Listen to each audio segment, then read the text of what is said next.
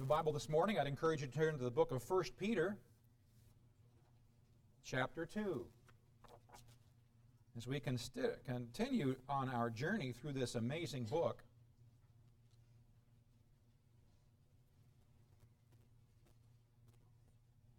I'm going to begin reading in verse number 11 of chapter 2, 1 Peter.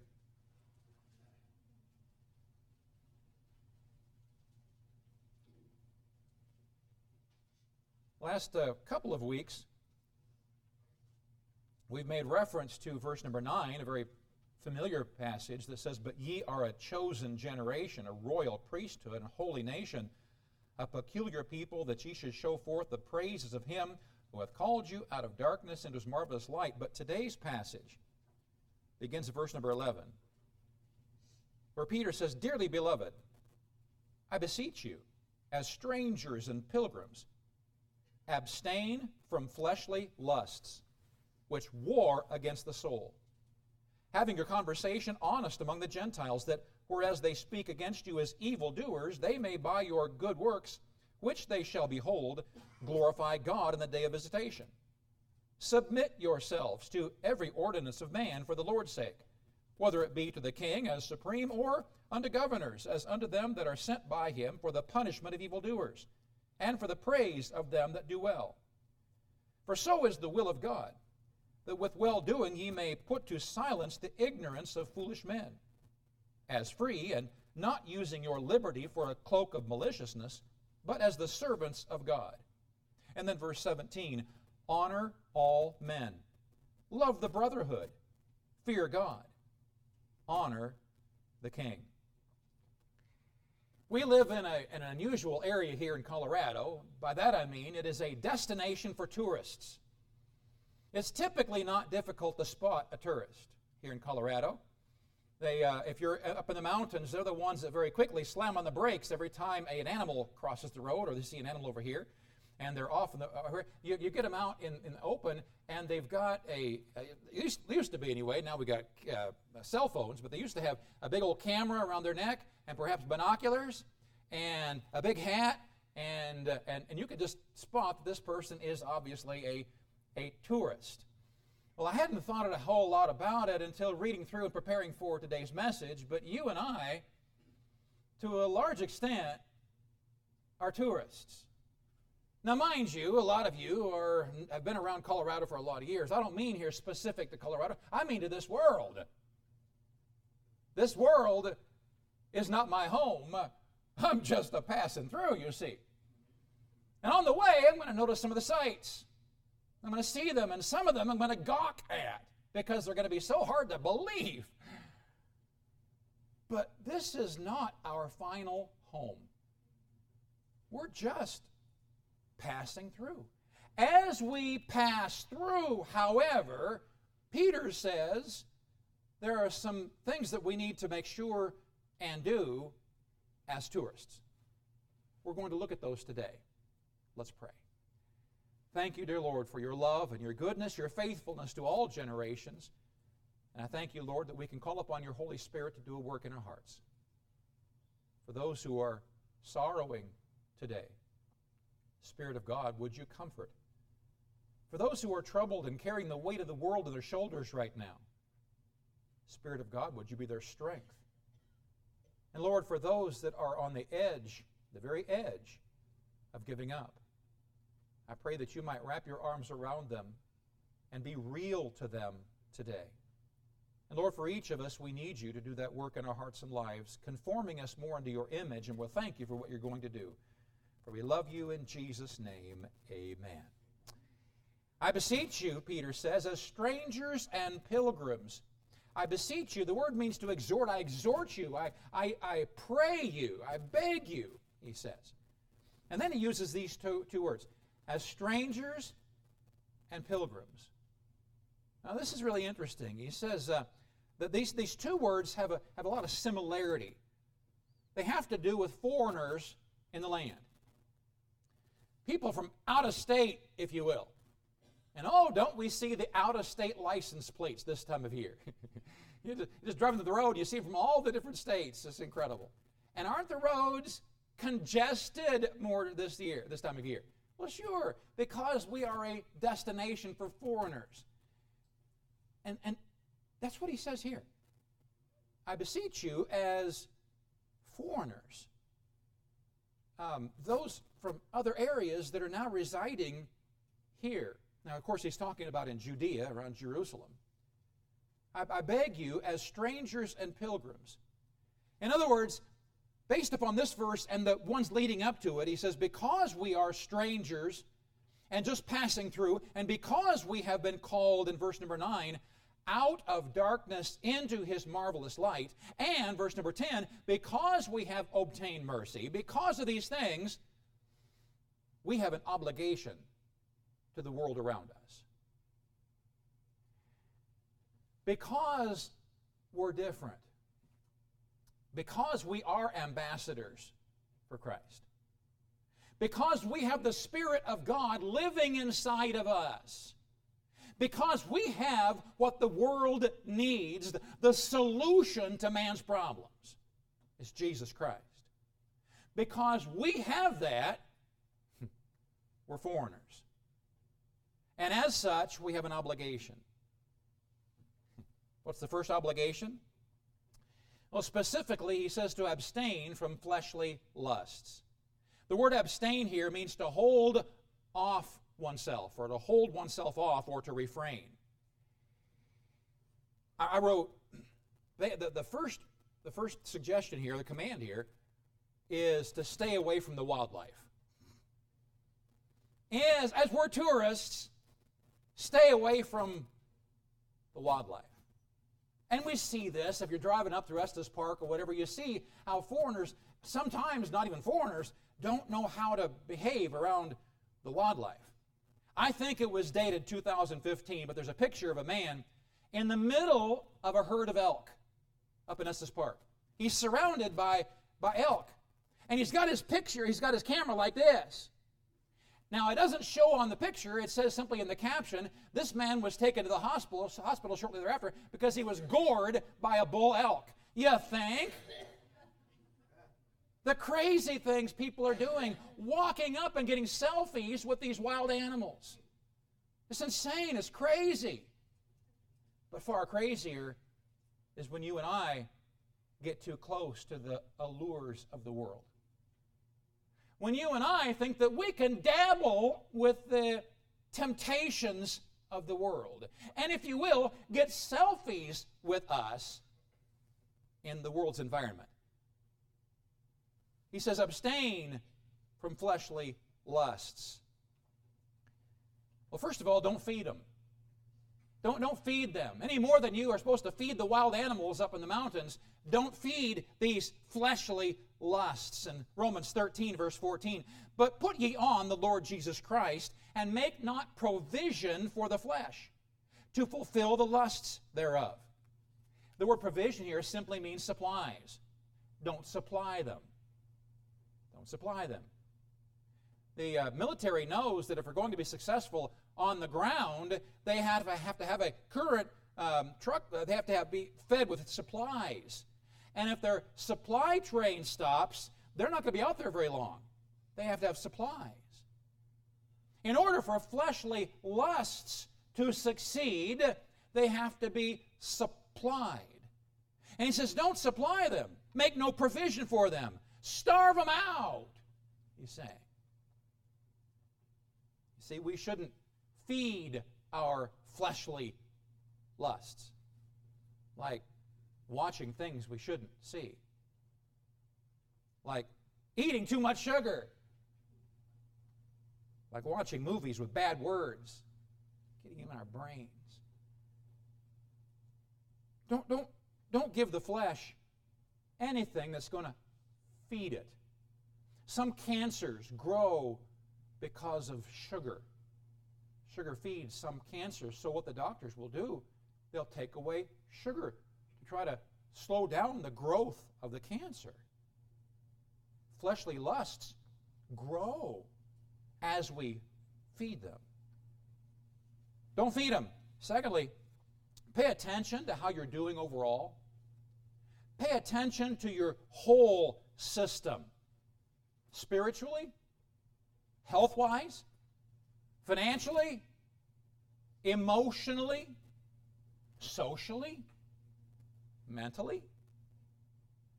In Luke 21, verse 34, it says, And take heed to yourselves, lest at any time your hearts be overcharged with surfeiting and drunkenness and cares of this life, and so that day come upon you unawares. Take heed to yourself. Oh, but Pastor Outler, I'm supposed to live my life for others. Yes, but you will not be able to if you die. If you burn out, if you become so discouraged, you'll be no value to anybody else. So take heed to yourself. He says, pay attention to what's going on in yourself. The word take heed means, or phrase, means to pay attention to. Simply pay attention to the barometers. On my dashboard on my car, I've got all sorts of lights that can come on. And they can be, oh, so distracting. And you didn't want to take it and bang at things so the light goes out. It's just bothering me. Or, or you can pay attention to what that light is flashing and telling you. See? We can easily become overcharged. He says, Lest at any time your hearts be overcharged. Well, I wasn't sure what that meant, so look it up. It means to be weighed down. Weighed down, overcharged. You're carrying too many burdens. And what's the result? If you become overcharged with these things, and he mentions three of them. First one is surfeiting, and I doubt that most of you on a regular basis use the Old English word surfeiting. It means basically a disgust over overindulgence. A disgust at overindulgence. For instance, is the effect of grossly overeating. Grossly overeating. Read about the Romans, because I can look at them as an example and not pick on anybody current day. Romans, they, they, would, they would have these, these, these, these feasts, and they would eat and eat and eat and eat and eat. They'd go outside and they'd purge. Why? So they could come and eat some more. They just want to eat and eat and eat. uh, July 4th, of course, is a very famous day. We celebrate it around here for our independence. It's also a famous day for an event that occurs apparently now every 4th of July. Nathan's famous hot dog eating contest was won again by a man named Joey Chestnut. He won by eating this year 62 hot dogs in their buns in 10 minutes.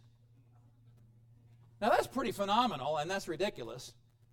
And his record is 76 hot dogs in buns. And by the way, these are not the kind of hot dogs that we buy, They're real extra cheap ones, you know. These are the Nathan's hot dogs. I mean, this is real meat in there. This is the kind you got to actually chew on for a bit. 76 of them. Now, I read that Joey, according to the internet, holds the following records. And I only wrote down this many of about this many records that he holds. On October 5, 2013, in eight minutes, he ate 141 hard boiled eggs. In, two, in, September 1, 2007, in 10 minutes, he ate 45 pulled pork sandwiches. In Ju- July 29, 2011, 53 soft beef tacos from Taco Bell. 53. And um, in uh, October 28, of 2007, he ate 182 chicken wings. He ate 103 Krystal burgers. I don't know what a Krystal burger is. Is that like a White Castle? I don't know. Okay. On August 28, 2013, he ate 13.76 pounds of pork rib meat. I like this. On October, October 26, 2013, he ate 121 Twinkies. 121 Twinkies. And then lastly, on June 20, on June 1st, 2018, he ate in Philadelphia, Pennsylvania, in just six minutes, 257 Hostess donuts. This man's incredible. incredible. I mean, superhuman. How could oh, I read about it? They, he trains, as do other competitors, they train all year long for these events. I mean, they treat it like a major sport. They, they take seasons of their life and they begin stretching their stomachs and working to get. Now, they don't always eat garbage food like this. A lot of times they put stuff in there just this, this better for them. But I'm thinking, this is, this is totally insane. They're saying people who do it for the first time, who have not, who have not been preparing for this, can eat only a small fraction of what, by the way, there was a woman winner as well. Let me think, 62, she ate 39. 39 hot dogs in buns. 39, ladies. Now, don't think for a moment we're going to have a contest like this. Because the side effects of competitive eating can include, I read, nausea, painful gas, vomiting, heartburn, and diarrhea. More serious side effects could include choking, esophageal inflammation, and potentially even stomach rupture. You know that somebody could actually die from this? Would I be wrong in saying this is gluttony? I mean, eating, eating more than is necessary, doesn't that, isn't that the Bible definition of gluttony? When I push away or try to after Thanksgiving dinner and try to catch my breath, isn't that gluttony? I said, I. Don't look at me like you don't do that. we can get weighed down. You see, here's what he's saying. We in this life can get weighed down with things like gluttony. And then he mentions drunkenness. And then he mentions worries from life in general. These are things can weigh us down. Finally, he says it'll make us ill prepared for his return. I thought about that going through life, he said, Now I'm, I'm warning you. He said, abstain from fleshly lusts because I don't want you weighed down. I want you free to do all you can to serve the Lord with your heart. And if you're weighed down, oh, I can't move because I ate too much. I'm not thinking real clearly because I had too much to drink. I'm so overwhelmed with my worries. You see, Peter is saying it's so easy in life to get weighed down here. Neglect of our overall condition can lead, sadly, to worldly solutions. When we do begin to get weighed down, too often we find a easy out, a way to solve this problem. I mentioned the Romans, they fixed it they just went outside and purged. Case solved. Neglect of our overall condition can lead to worldly solutions. Neglect leads us farther away from godliness. Stress is one of these weigher, weighers upon us. Now, don't raise your hand, and I think you'd be lying if you did. But which one of us doesn't experience stress. My goodness, life is stress. The alarm clock in the morning is stress. The dog barking all night is stress. Bills to pay, health issues, interpersonal relationships, the job, school. These are all stresses. And so the way that we have chosen to solve it are through pills or alcohol or worldly entertainments, trying to escape reality for a while.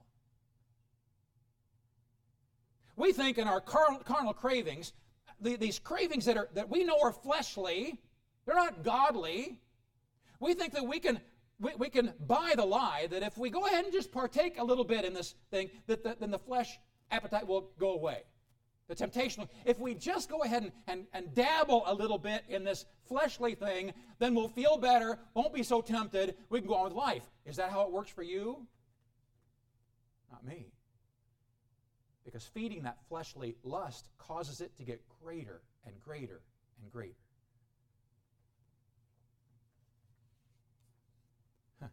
We could be easily overcome, weighed down. The next, keep a fresh relationship with Christ, daily yielding to his will. In Galatians 5:16, this I say then, walk in the spirit and ye shall not fulfill the lust of the flesh. A fresh relationship with Christ. It's called walking in the spirit. Walking with the spirit of God. When you got up this morning, was your life filled with the presence of God? Behold our God. Is that how your life began this morning? It could have as we walk with him. Last thing last thing on your mind last night was it the cares of this world or was it the sweetness of a relationship with Christ? It's interesting because this particular one is a flat out command. Uh, abstain is not a, a direct command. It's what I would call an indirect command. This is a in your face command. This is the commanding officer said, I order you to walk in the Spirit. What's it mean to walk? Well, basic. Walk is to take one tread after another. Just one step after. That's walking. Or, or to take repetitive steps. What's it mean to walk in the Spirit? To take repetitive steps, acknowledging Him, His presence, and submitting to His will. Walking in the Spirit is simply yielding to Him over and over and over. It's not a one and done, it's a daily, many times daily process and then fellowshipping with Christ along the way. What's the result if we keep a fresh relationship with Christ, daily yielding to his will? What's the result? Ye shall not fulfill the lust of the flesh. Walk in the Spirit, and ye shall not fulfill the lust of the flesh. Romans 8 1 There is therefore now no condemnation to them which are in Christ Jesus, who walk not after the flesh, but after the Spirit. Romans 8 4, that the righteousness of the law might be fulfilled in us who walk not after the flesh, but after the Spirit. Freedom from the flesh is found in walking in the Spirit. 2 Timothy 2:22 Flee also youthful lusts but follow righteousness faith charity peace with them that call on the Lord out of a pure heart Do you really think that if you were the devil, that you would try to bring a, an enormous temptation to a child of God who is in the midst of sweet fellowship with Christ? Is that the right time to tempt them? When they're in, in, in the, wrapped in the Spirit of God, strong in Him, is that the time they're going to be strengthened or, or tempted? I don't think so. So perhaps the remedy is for us to continually be communicating with and fellowshipping with Christ.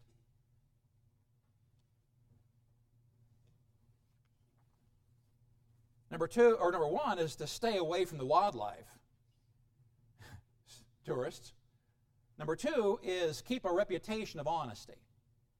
Verse number 12 says, having your conversation honest among the Gentiles, that whereas they speak against you as evildoers, they may by your good works, which they behold, glorify God in the day of visitation.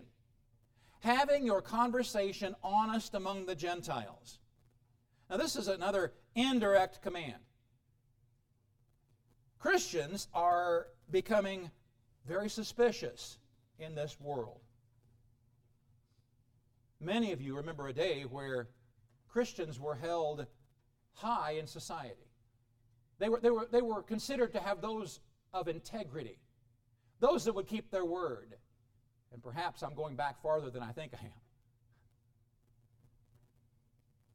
Today, the scene has changed. Society no longer reveres Christians. Society is now beginning to hold Christians responsible for all of the social ills they experience. It's the Christians' fault. Society is becoming more and more intolerant of that religion that espouses only one way to heaven. Christians should maintain a consistent lifestyle of good works. You see, good works is God's plan for Christians to have an impact on the world around them.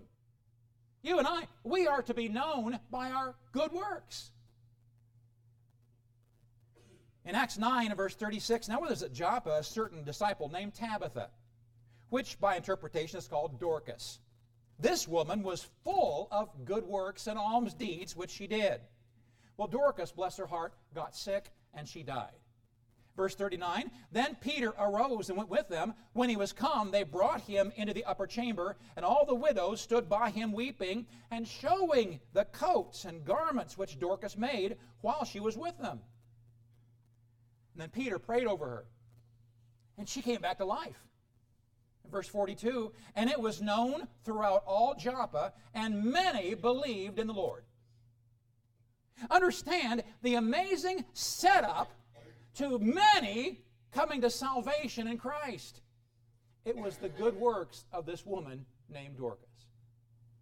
Because she had done so much in her lifetime for others, she became the foundation upon which God did a mighty work of salvation. Good works. You see, good works makes faith visible in this world. In James 2:18, yea, a man may say, Thou hast faith, and I have works. Show me thy faith without thy works, and I will show thee my faith by my works. Thou believest that there is one God, and thou doest well. But the devils also believe and tremble. But wilt thou know, O, o vain man, that faith without works is dead? In Matthew 5 16, Jesus said, Let your light so shine before men that they may see your good works and glorify your Father which is in heaven. I just don't understand it. They won't listen to me when I tell them the gospel. They won't listen to me. Oh, I got so angry at them.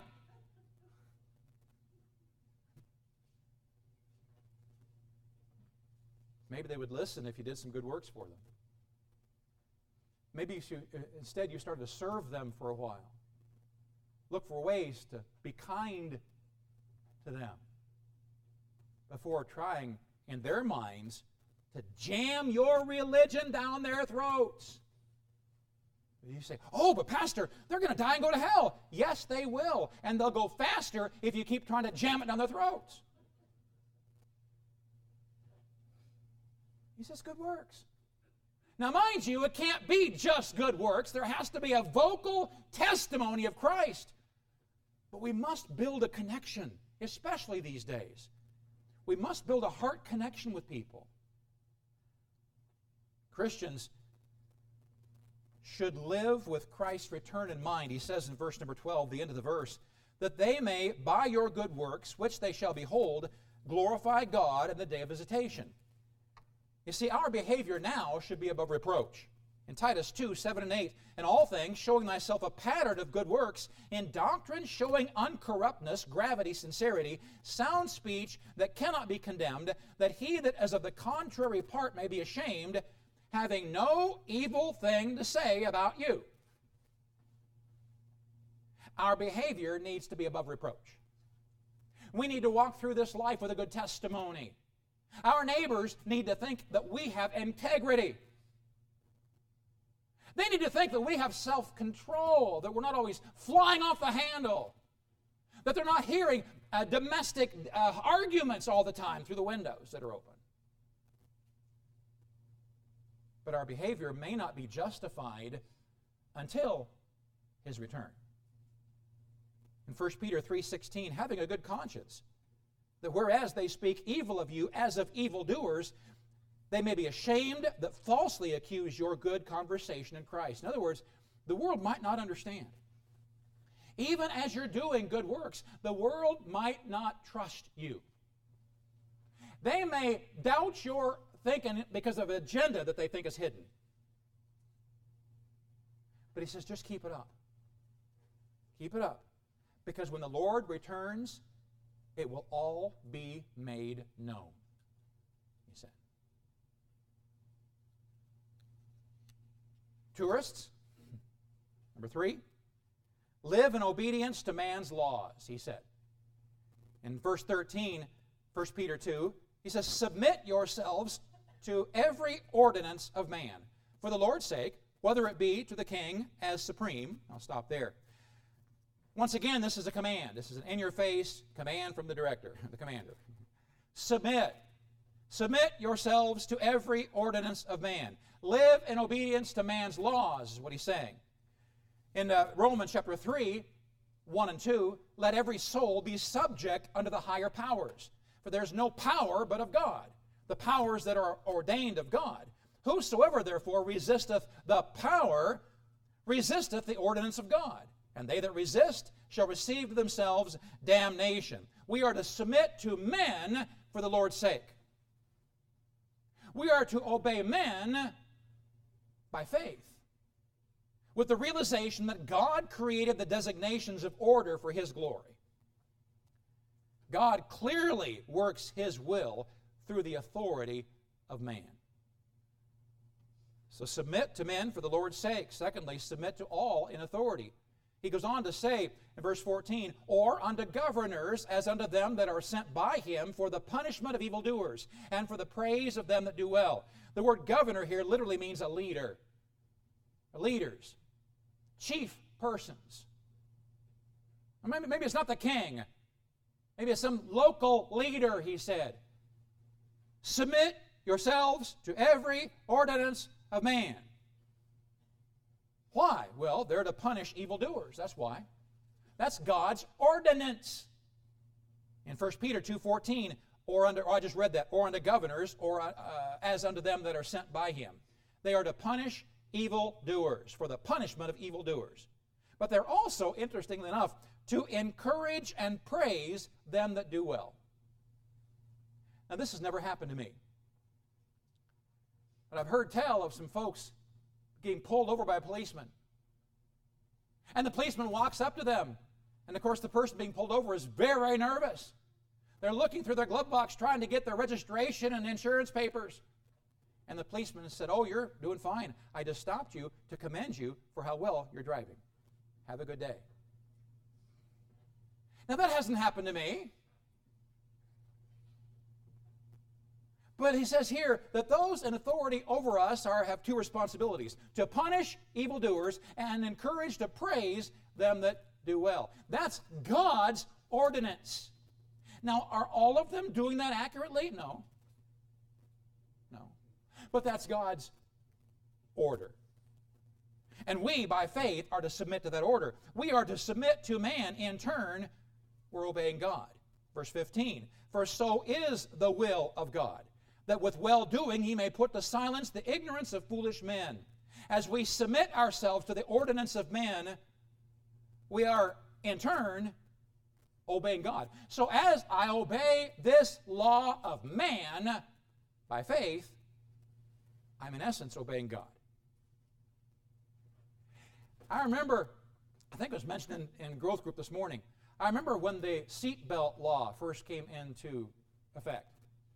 And all the griping that went on with that. Oh my goodness, you every gripe, gripe, gripe. Many people say, that's an infringement on my rights. I'm not going to wear a seatbelt. Went on for years. We're to submit ourselves to every ordinance of man. You mean I got to wear a seatbelt? yeah. In so doing, I'm obeying God.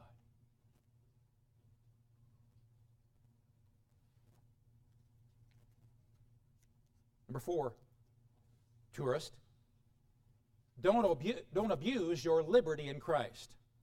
Verse 16, as free and not using your liberty for a cloak of maliciousness, but as the servants of God. As free. We who are saved have liberty now. Hallelujah. This is incredible. I will never be judged for my sins. It's incredible. When I die, I don't have to worry about the Lord replaying all my sins for me because they were already judged at the cross. That's a wonderful thing. I'm free. Hallelujah.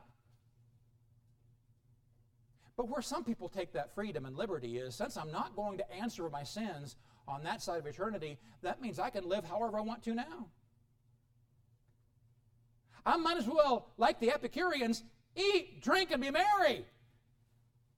Do everything to fulfill my flesh now, because after all, I'm going to heaven anyway.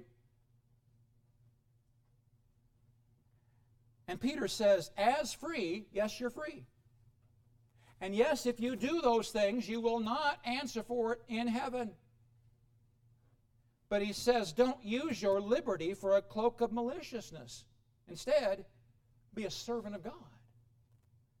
And by the way, let me just add very quickly that if I choose to live my life here because of my freedoms for myself, no, I will not answer for the sins there, but what I will do is I will I will miss the opportunity of enjoying a life walking in the Spirit of God. I will not have the sweet freedom of the, of the communication with God now because He's not listening to my prayers because I'm living for me. I will miss a lifetime of fellowship with Him. And when I get to heaven, oh, I'll get there. But the Bible says, so as by fire. No rewards. None. Is that really the kind of life I want to live? After all that Jesus did for me?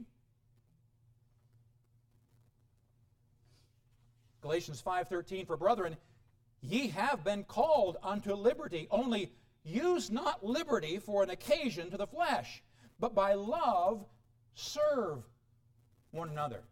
Because I am free, I ought to use my freedom to serve others. In our freedom in Christ, we will either serve our flesh or we'll serve others. Lastly, tourist, he says at verse number 17, Honor all men. Love the brotherhood, fear God, honor the king. Lastly, place value on all men. Now, this is a generic term here all men and women, all people. Place value on people. You see, that's one thing that, that, that distinguishes our religion, our faith, from most others. Christ teaches us to put value on all The word honor here means to prize, to fix a valuation upon, to revere. Philippians 2 3, let nothing be done through strife or vainglory, but in lowliness of mind, let each esteem other better than themselves. We're to honor one another. First of all, he says, honor all men or honor all. This is the mindset we should have in this life respect toward all men. Learn to see the lost as God sees them, hopelessly bound in sin, needing Christ. John 3:16 for God so loved the world that he gave his only begotten son. You see, God loved the world. We are to see the world the same way God does. We're next to love the brotherhood. You see, loving one another, we, we come to church, we're to love each other. Oh, you say, well, Pastor Adler, I don't have any trouble loving other church members except that one person. You know what I'm talking about. And man, when I come here, if I see they're here, I feel like going home. Aren't you glad Jesus never said that about you? Don't you think we have the potential to irritate the Lord? And yet he never one time says, I don't want to be around you. Loving one another is, is, is commanded. I find that in John 13 34, where it says, A new commandment I give unto you, that ye love one another, as I have loved you, that ye also love one another. Love one another is indicative of salvation. You want to know if somebody's truly saved? He says, here's one way to tell. Do they love the brothers in Christ? 1 John 4 7. Beloved, let us love one another, for love is of God, and everyone that loveth is born of God and knoweth God. Loving one another reveals Christ to others. In 1 John 4:12, no man hath seen God at any time. If we love one another, God dwelleth in us, and his love is perfected in us. I've never seen God, but I've seen evidence of God in the lives of his people. Your neighbors have never seen God, but your neighbors need to see him in you. Next, it says, Fear God. Fear God. Ecclesiastes 12 13. Let us hear the conclusion of the whole matter, he says. Fear God and keep his commandments, for this is the whole duty of man. We're to fear God. Keeping a proper awe and respect toward God should be at the top of our priority list. It's the very beginning of knowledge and wisdom. Proverbs 1 7, the fear of the Lord is the beginning of knowledge. Proverbs 9 10, the fear of the Lord is the beginning of wisdom. It's kindergarten, or preschool, if you will. And then, honor the king. Honor the king. We're going to honor all men, we have to honor the king as well. First of all, don't resist your authorities. I read for you Romans 13, 1 and 2 that says, Let every soul be subject unto the higher powers. Don't resist. Titus 3, 1 says, Put them in mind to be subject to principalities and powers, to obey magistrates, to be ready to every good work. We're to not resist them, and secondly, we are to pray for them. 1 Timothy 2 1 I exhort, therefore, that first of all, supplications, prayers, intercessions, and giving thanks be made for all men, for kings and for all that are in authority, that we may lead a quiet and peaceable life in all godliness and honesty. Don't resist your authorities. Pray for your authorities. Honor all men. Tourist, there is, I can just see it. I'm looking out and I'm seeing a whole congregation of folks with, with, with, cameras and, and binoculars and walking out to see the sights. That's us, as we're strangers and pilgrims in this world. As uh, director of addictions ministry, my son in law is dealing with a lawsuit right now. It's a big burden on him and it's against the ministry for something that was done before, before he became in leadership. He had to hire an attorney to protect the ministry. He, he got a really good attorney. But the attorney was not a saved man. Because Brad, as he always does, shared his testimony with the man. And the, the attorney that Brad hired said that uh, he doesn't have a lot of respect for Christians. Because he said, uh, in his experience, some of the ugliest battles he's fought have been in court with Christians going to court with other Christians.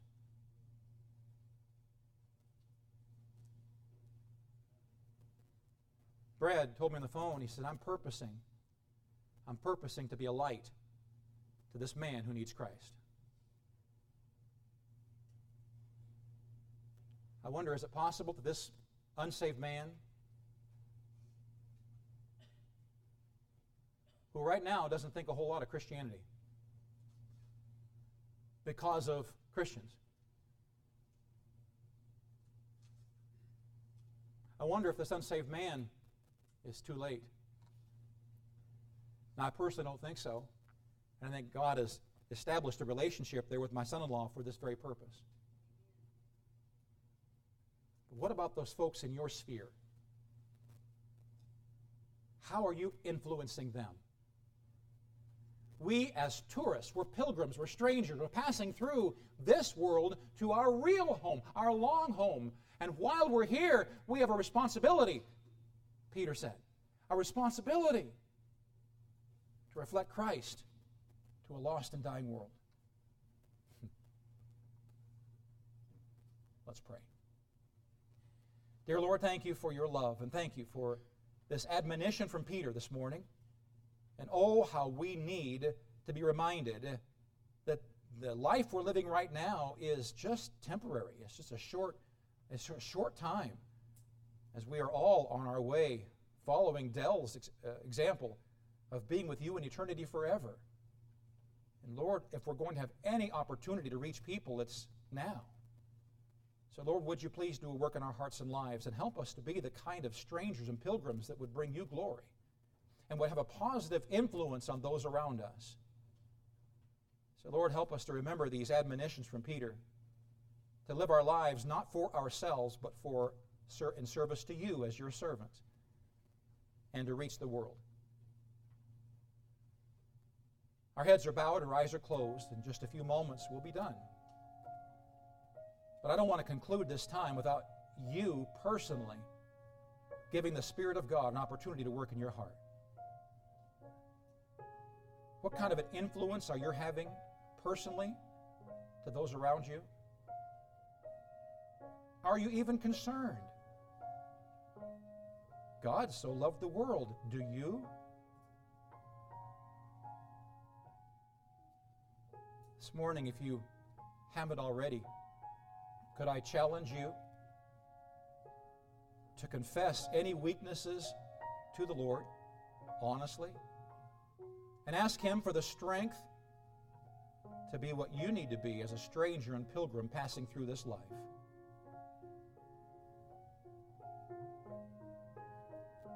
And then, if you walk in this morning and do not know for sure that heaven is your home when you die, I've got some good news for you. Jesus Christ died on the cross a long time ago to pay for the sins of all mankind. It's, it's a done deal. All he asks from us is that we confess that we're sinners. We cannot get to heaven because of our sin. So we must come to him by faith and confess that we're sinners. And then trust him and him alone to save us. And he promises he will. Have you ever been saved? No one's looking around. Our heads are bowed, our eyes are closed. Is there anyone that would say with an uplifted hand, Pastor, I do not know for sure that heaven is my home when I die, but I want to know. Would you pray for me? Anyone put that hand up so I could see it? Anyone, Pastor, pray for me. I don't know for sure that heaven is my home when I die, but I want to know. Anyone?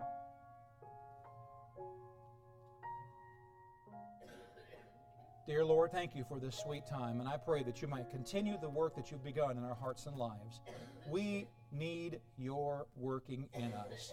We thank you for this time. Continue, I pray, what you've begun, for we love you in Jesus' name.